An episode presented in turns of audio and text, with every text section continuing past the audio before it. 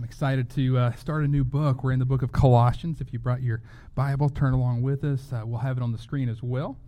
Um, so, what are some reasons that we might write a letter? So, what, what are some reasons we might write a letter? Uh, go ahead and go to the next slide there. We can see we might write a letter for a greeting or an introduction.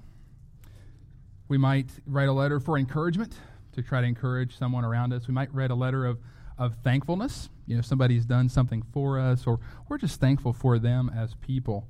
Uh, we might write a letter of joy.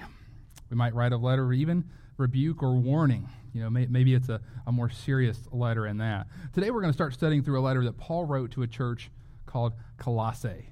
Uh, this is actually a church that he didn't even get to visit personally as far as we understand. But yet for all the, the, but, but yeah, he wrote this letter for all the above reasons that we discussed, and we're going to get into much of this. This letter is written because he received news from a beloved brother that we're going to get to know a little bit today as well, uh, Epaphras. And he writes this letter as both an encouragement and also an admonishment to this church. Let's go ahead and just start reading verses 1 through 8 in Colossians 1. Join me in the reading of God's Word. Paul, an apostle of Christ Jesus by the will of God, and Timothy, our brother, to the saints and faithful brothers in Christ at Colossae.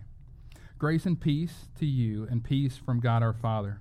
We always thank God the Father of our Lord Jesus Christ when we pray for you, since we have heard of your faith in Christ Jesus and of the love that you have for all the saints. Because of the hope laid up for you in heaven, of this you have heard before the word of the truth, the gospel which has become to you, or which has come to you, as indeed in the whole world it is bearing fruit and increasing, as it also does among you since the day you, you heard it and understood the grace of God in truth. Just as you learned it from Epaphras, our beloved fellow servant, he is a faithful minister of Christ on your behalf, and has made known to us your love in the Spirit. Let us pray. Heavenly Father, thank you so much for your word, God. Please don't open up our hearts and our minds to hear it May it change us from the inside out, God. May we be open to hearing it. God, I know that we come with a lot of things in our lives. God, we've got a new year. There's all kinds of things going on in our, our culture and our world. I know there's all kinds of things we might be concerned about or, or worried about or anxious about, God. And I just pray that we're able to lay all of that at the foot of the cross right now and that we're able to, to just openly hear your word and receive it, God. Thank you for uh, the church gathering. Thank you for the body. God, thank you for the fellowship. We love you, praise you, and thank you. Amen. So, although this letter will eventually get into a lot of the heresies of the church in Colossae that were being taught by some false teachers, today we actually start with a greeting of prayer and thanksgiving uh, to this church. And Paul teaches us uh, about three ways that we can love and serve the church fellowship. The, so, the first one here is, here is as Christ followers, we should love and serve the church fellowship with thankful hearts. With thankful hearts. And I'm going to read, reread these uh, first three verses together. Paul, an apostle of Christ Jesus by the will of God, and Timothy, our brother, to the saints and faithful brothers in, in Christ at Colossae. Grace to you and peace from God our Father. We always thank God the Father of our Lord Jesus Christ when we pray for you. So obviously, we see that this letter is written by who? Paul, right? With the help of Timothy, right? And, and we can see in this letter that, that Timothy most likely didn't write this letter. Paul, Paul wrote this letter Timothy was a compadre, a, a companion, a, a, mentee of Paul, and maybe help with scribing. But we see Paul go to more of a first person, singular I throughout the letter after this first little section here. And so we know that, that Paul uh, is the one that, that, that writes this letter. And he calls himself an apostle, which means he's one that is sent out. And we are apostles that are sent out too, but there's a big difference. There's big A apostles. We've talked about this in the past, and there's little A apostles. We are messengers. We are those who are sent out on behalf of God to tell the world the gospel, right? Well, Paul was physically uh, physically saw the resurrected state of Christ. So to be a big A apostle in the early church, you had to witness the resurrected Christ. And Paul had been converted personally by Jesus Christ. And you can get into that this week if you want to read Acts chapter 9, verses 1 through 19. We see the miraculous appearance of, uh, of Christ to Paul, the, blind, the blinding of the road to Damascus. So we see that. And so he was chosen by the will of God. And he not only was an apostle by the will of God, a big A apostle, the one of those who are sent out, who, who writes the word of God, who performs miraculous deeds in order to propagate the movement of the church. But he also wrote this book based on the will of God. It wasn't, oh, I really want to convict these people who are making errors, they're making mistakes, or I really want to give them a big hug by letter. I want to let them know how great I think they are and how happy I am that they came to a saving knowledge of Christ. No, he writes this letter by the will of God. So as we read the words here, Brother Jim just really set us up really well to have that in growth group today. Uh, is as we read these words, these aren't the words of Paul. These are the words of God Himself writing to the church of Colossae. How important is that to know? And we see this in 2 Peter 1 20 through 21. Knowing this, first of all, that no prophecy of Scripture comes from someone's own interpretation. For no prophecy, meaning the, the Word of God here, is what this is meaning, was, was ever produced by the will of man, but men spoke from God as they were carried along by the Holy Spirit. These words we read in this letter are the words of God Himself and may we take them as such. And as we study the Bible, may we see that. Next week, we're introduced to, to Timothy in this verse, first verse here. Timothy is a wonderful example of someone who is being mentored by somebody else. And we talk about this a lot at Crosspoint. We talk about mentoring and doing life together and discipleship and growing together and sharpening one another. How important is that? We can't do this life on islands. We, we can't be like, okay, I go to church on Sunday, but I, I'm not plugged into anyone else in the body the rest of the week. This culture is much too evil. This world is much too evil for us to be sheep by ourselves. We get picked off so easy when we're all by ourselves. And so we need to be having somebody who is mentoring us, who is we're walking with, we're learning from. We have people that we're walking with, maybe on the same spiritual level as us. We have people that we are helping and we're discipling as well. Something I've learned is the times I learn the most, a lot of times where I'm discipling someone else. Because when they start to ask you questions, I know just with having children, my, my daughter, when she was four, said, Why does God allow pain?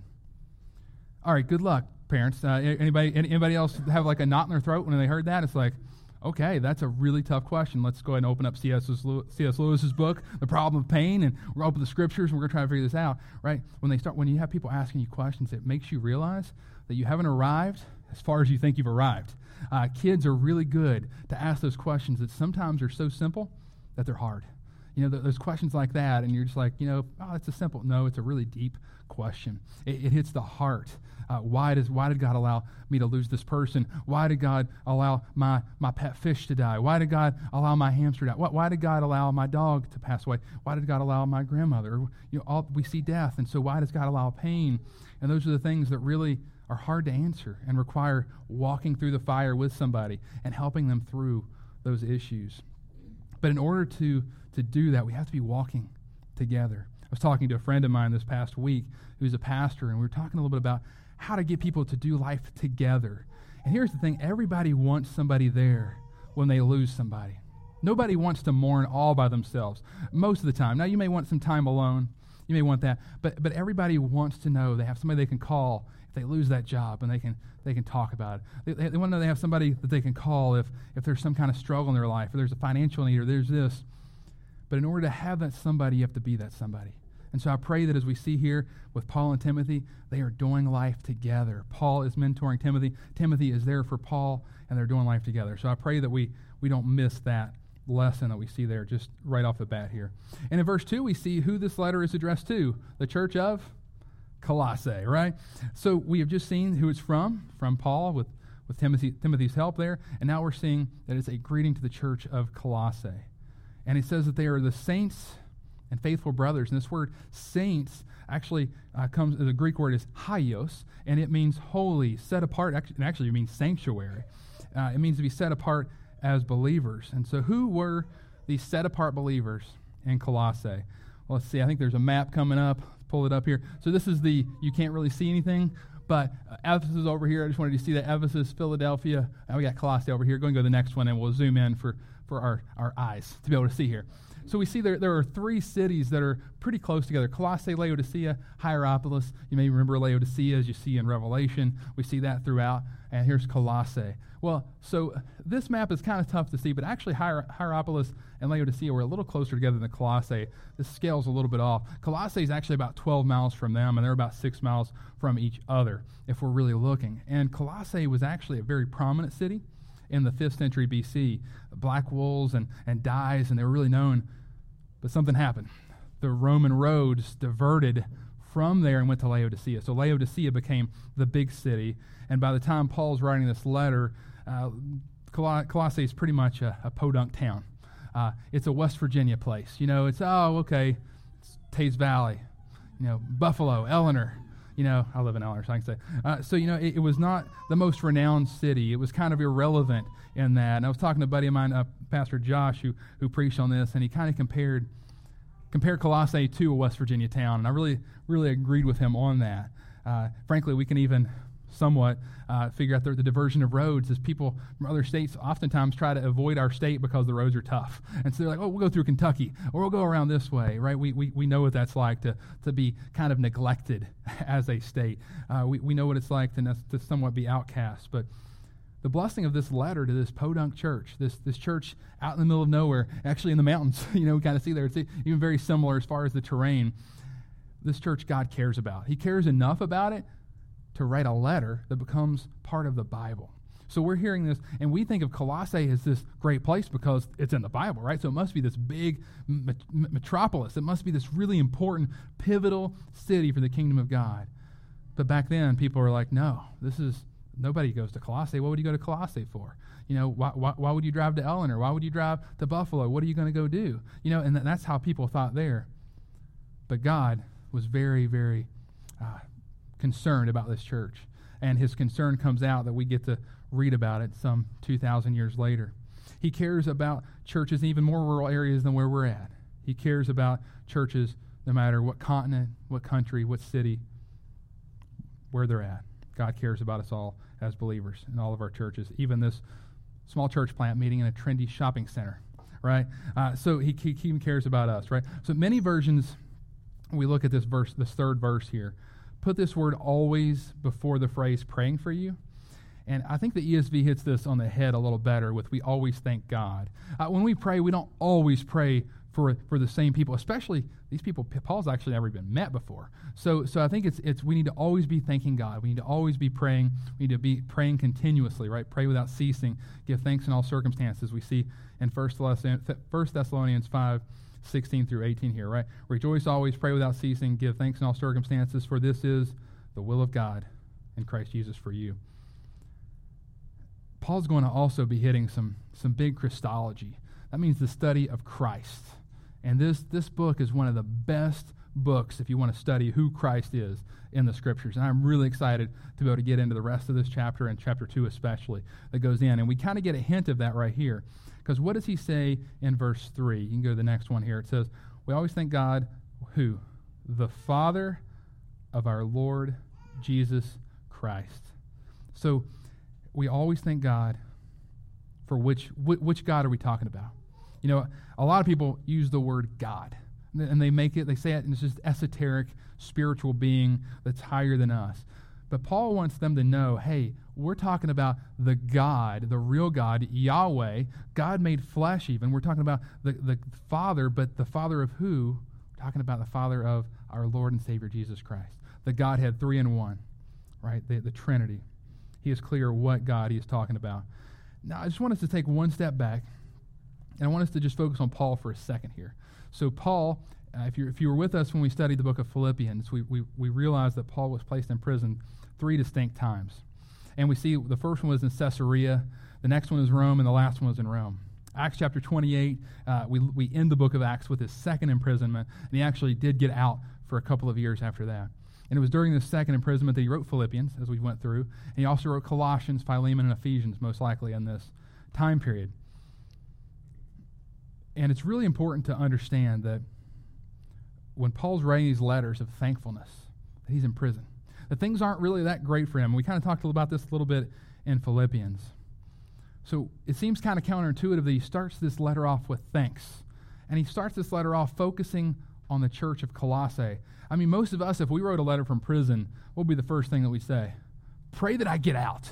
Come on, you know, pr- pray that the, you know, I, I know God's done this before. I remember Peter, man, he just opened up and people walked out. You know, uh, pray that I get out. Pray that the chains are broken. Pray that I'm freed. I don't want to be here. But that's not what he does. He prays for this church.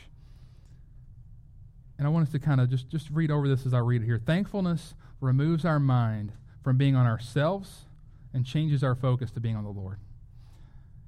Paul, instead of self loathing and being all about his situation, being all about, oh man, it stinks to be me. You know, here I am. I've done this. I've done this. I've wrote these different books. I have the Bible. I, have I've went all over on these missionary journeys a couple of times here. And like I've done all these things. I've been shipwrecked. I've been left for dead. I've been stoned. I've been whipped. I've been, and, and this is what, this is the reward I get, God. I'm in prison. You know what? That's not how he goes. Because why? He's thankful for what he sees the Lord continuing to do, and he's thankful for hearing that these that there are believers in this church that he never even started. So you know, a lot a lot of the churches were were planted by him. That he actually was the guy that worked and got it started, and then we're, we're able to hand it over. But this was a church that was special.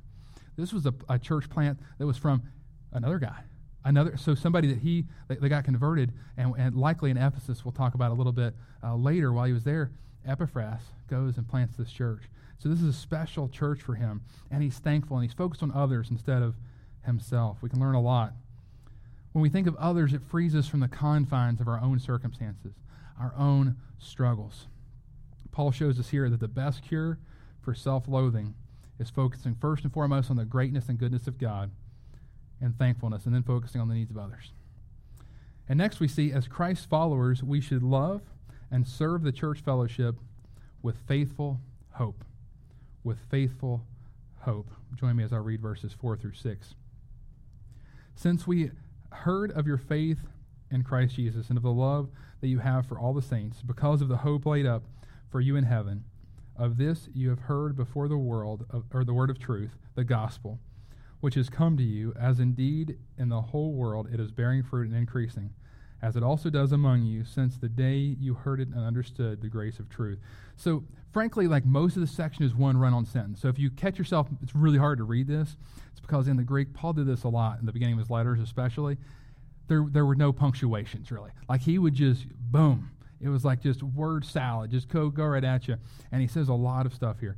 But I'm going to break this down to make it a little bit easier for you, and it's in your handout. We're going to talk about what he really just said so that we get it. Uh, we're going to see him talk about the Colossian church and how they started with faith and how they moved to grace. And we're going to kind of kind of work through that here for a second. So, number one, uh, we see here the gospel starts with faith in Jesus Christ alone. The gospel starts with faith in Jesus Christ alone. Colossians 1 4. Since we heard of your faith in Christ Jesus. So let's start with the first element of the gospel. The gospel must start with faith. It is the foundation of the gospel. The Greek for this word is, is pistis. And this word means to be persuaded that something is true. It's not a, a blind leap of faith, it's not something like that. It is a true saving faith that's marked by obedience. It's not an intellectual climb to a higher understanding. It's not that we arrive and we work really hard and arrive to this, this faith. It's a gift from God. It's founded on the one in whom salvation comes, Jesus Christ. And that is the only place that faith, true faith, can come from. John 14, 6, as we've said many times, I am the way, the truth, the life. No one comes to the Father except through me. And as, as I've said time and time again, as Brother Jim's even said just during his prayer here, as we heard during growth group this morning, Jesus Christ is the only way. He is the only way of salvation. Jesus Christ came some 2,000 years ago. God made flesh and dwelt among us, a sinless, perfect life. He died on the cross for your sins and my sins. He rose from the dead some three days later, and now he's the only way, the only way of eternal life. The gospel starts with faith in Jesus Christ alone, which leads to hope, is the next word there in your handout. The gospel starts with faith in Jesus Christ alone, which leads to hope. Because of the hope laid up for you in heaven, we see in verse 5. So this faith is based or is based on a definitive hope. Uh, faith and hope actually go hand in hand. You really don't have one without the other. And this word hope, we, we use it about all kinds of stuff. I hope it doesn't rain today. I hope that I get a bonus from work. I hope that they're nice to me. I hope, and we use this, eh, those are just kind of wishes. We use that word more like I wish, uh, you know. But actually, the hope, scriptural version of hope, is an assured hope. It's an assurance. And we see that in Hebrews 11 1. Now, faith is the assurance of things hoped for the conviction of things not seen. That is true hope. Moving on, the gospel starts with, we see here as we walk through these, these sections, starts with faith in Jesus Christ alone, which leads to hope. But where is it founded? Founded on the word of truth. The word of truth. So we just saw in Colossians 1 5, because of the hope laid up for you in heaven, of this you have heard uh, before in what? The word of truth, the gospel.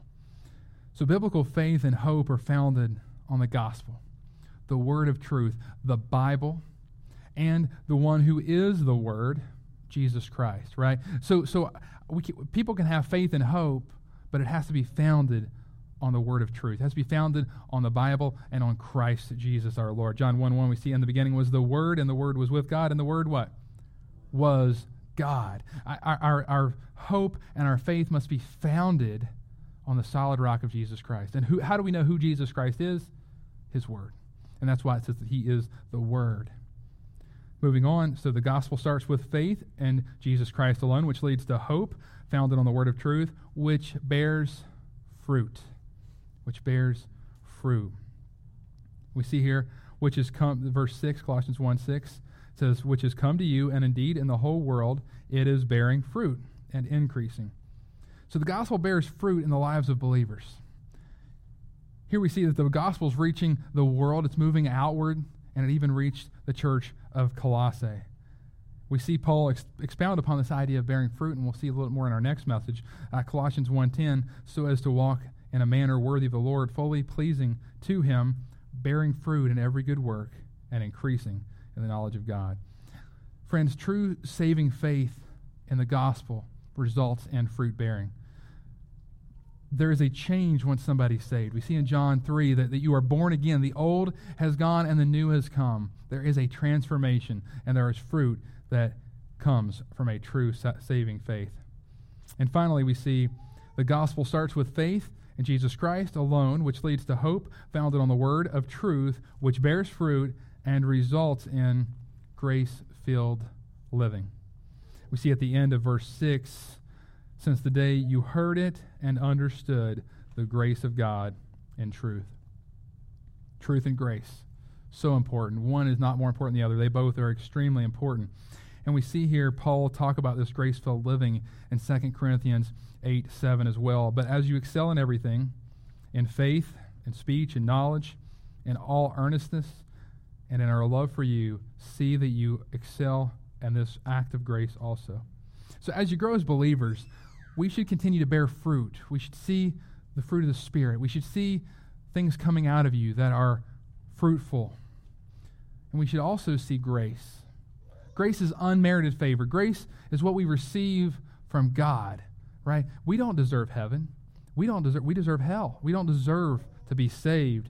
But, but God has given us grace through Jesus Christ and Him alone. And we see in Ephesians 2 8 and 9, right? We've been saved by grace through faith, not by works, so that no man can boast. Grace is unmerited favor. It means that we don't deserve it. And when you have received that kind of grace, when you've placed your faith and hope founded on Jesus Christ and His Word, and you've received that grace and you realize, I deserve hell, but He's giving me heaven. I, I deserve judgment, but He is giving me love and grace and eternal life, it should naturally flow to others.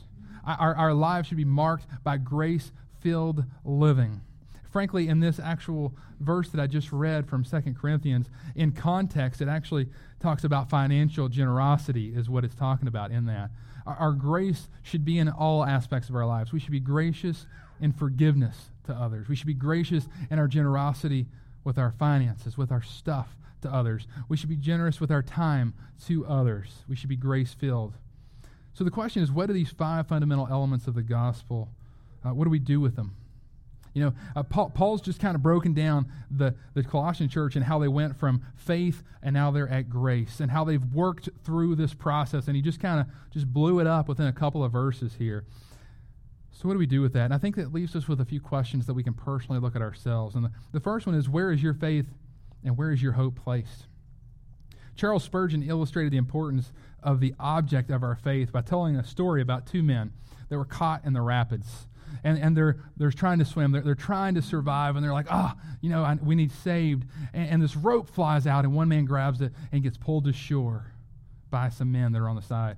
The other man, he sees something that's more sturdy than a rope. He sees a huge log, and it just it looks sturdy. That looks safe. Let me grab on it. Well, that man continues to go and goes over the waterfall and is never seen again.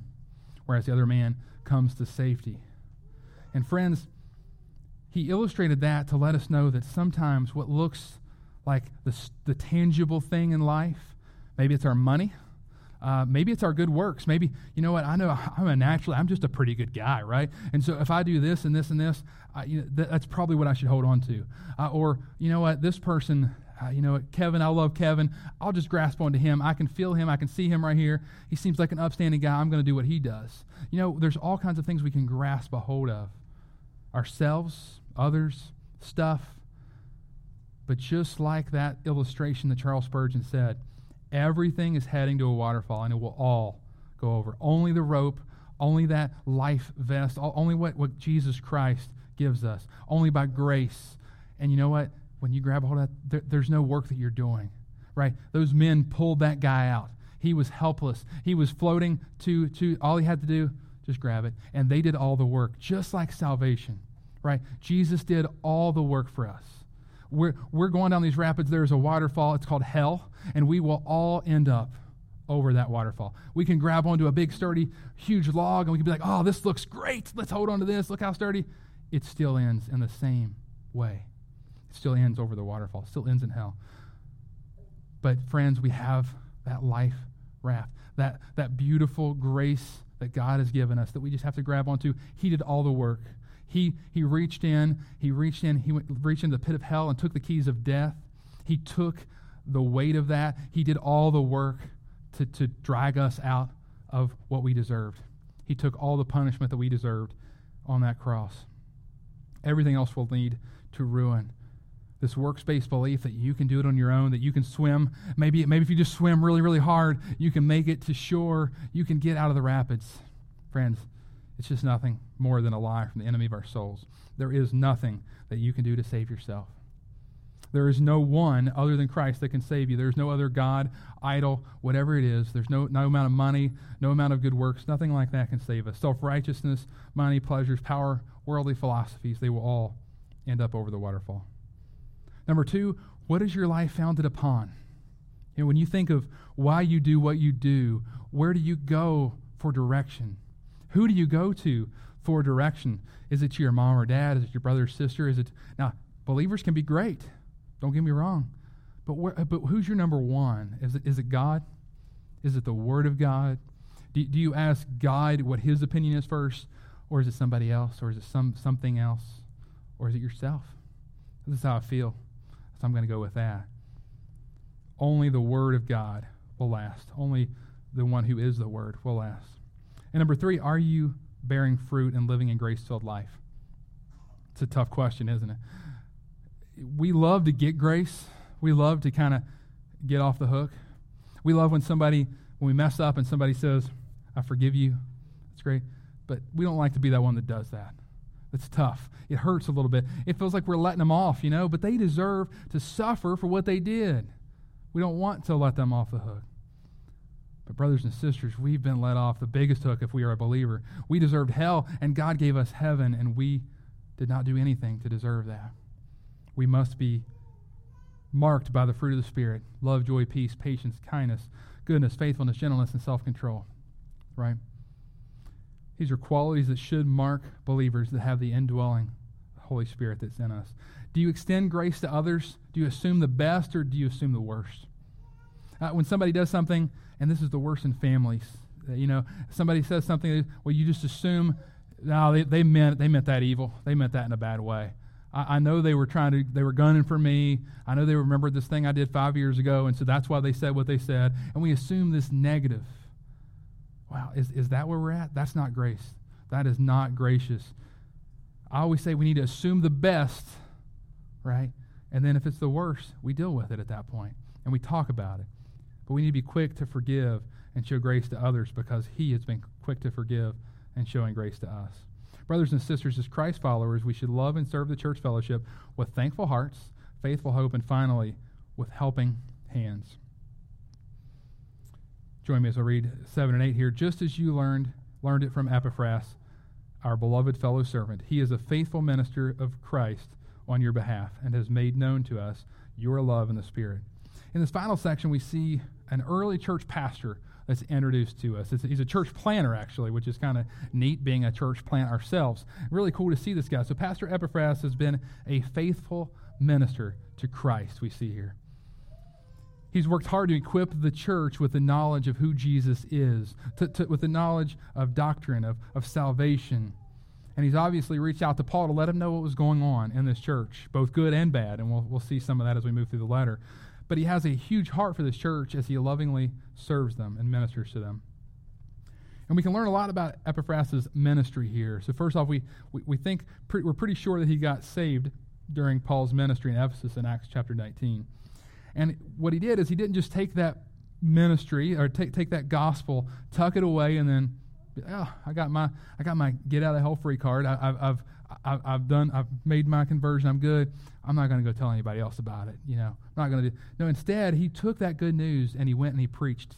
He preached it to others, and he spread that gospel. And he got, he spread it so much that so many people got saved that they actually, as God would sovereignly have it, they planted a church in another man's house named Philemon, who you'll see Paul wrote a letter to as well in the Bible that made that as well. And they, they, so, so how wonderful is it to see Philemon, who got saved under Paul's uh, ministry, and now we have Epaphras, who got saved under Paul's ministry, join together through God's sovereignty and, plant, and, and be able to start this church in Colossae. So he, he served them with helping hands as a faithful minister. He was faithful to Christ, he was faithful to Paul and Timothy, we see here, and he was faithful to the Colossians. Friends, the best way we can love and serve the church fellowship, as well as the Lord, is living faithfully. That is such a wonderful word. But, but what exactly does it mean to be faithful? And I want to end with, with, with just what it means to be faithful here. So join me and look at your handout here. So being faithful means to be loyal, steadfast, and have perseverance. To be faithful, st- loyal, steadfast, and have perseverance. It means to not stray from the truth and to keep the faith. It means to be trustworthy. It means to have steady and unchanging character. Steady and unchanging character. As we come to, to, come to a close, may we strive for that kind of faithfulness. Uh, the, the kind of faithfulness we see from both Paul and Epaphras as, as they love the church in Colossae. And we've been blessed to be able to see their heart for this church.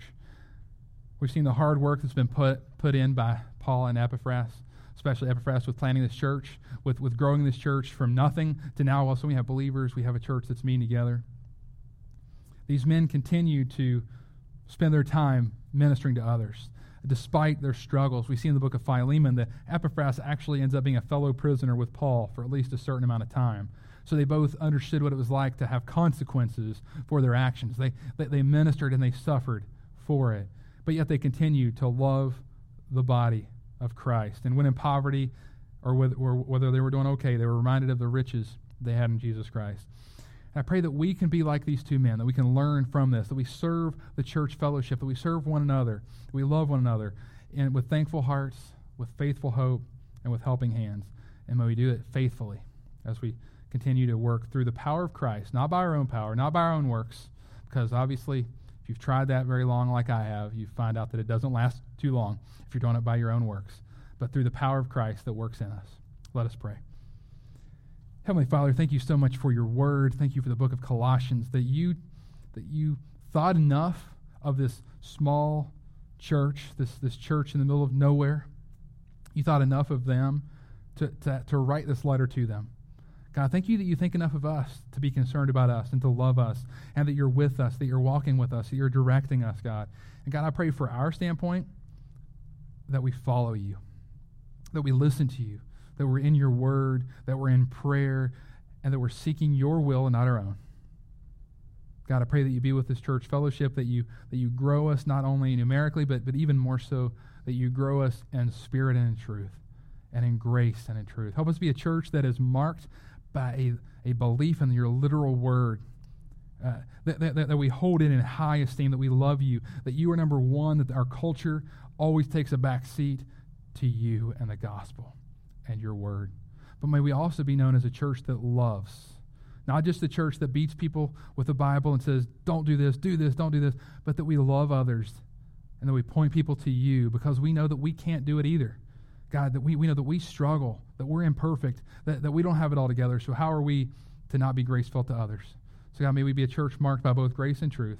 But may we be a people marked by grace and truth. And help us as we go throughout this week to faithfully serve you and to love you. We love you. It's in your awesome name we pray. And amen.